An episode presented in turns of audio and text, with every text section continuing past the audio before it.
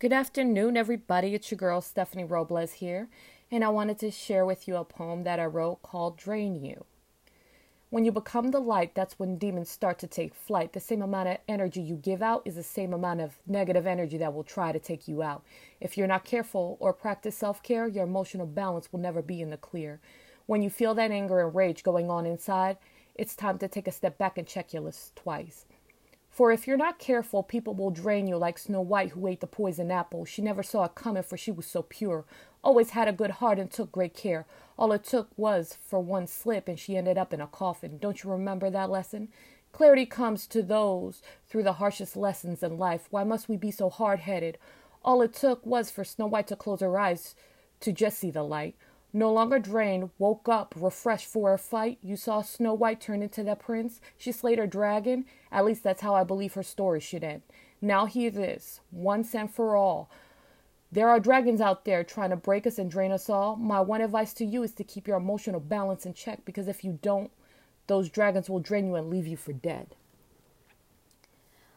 I wrote that poem because I I felt drained there's attitudes are so contagious.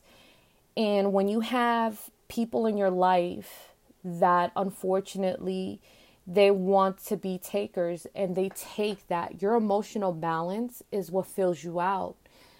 It, it, it gives you life, it gives you passion, it gives you energy. And when you're around people that are in a negative mindset or don't value your time they take that energy away from you.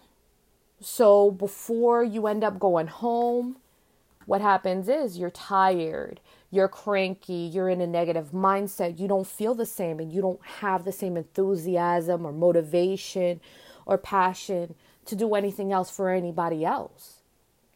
And sometimes we have to take a step back and realize that we have to keep that emotional balance in check. We always wait and for something horrible to happen or bad to happen for us to to deal with self-care. And it shouldn't be like that. It's okay to say no in life. It's okay to to stop and just smell the roses and be in that present moment and respect yourself and honor yourself because your time is valuable and you are worthy so I hope you guys have an amazing rest of the day. Thank you for listening. Talk to you soon. Bye bye.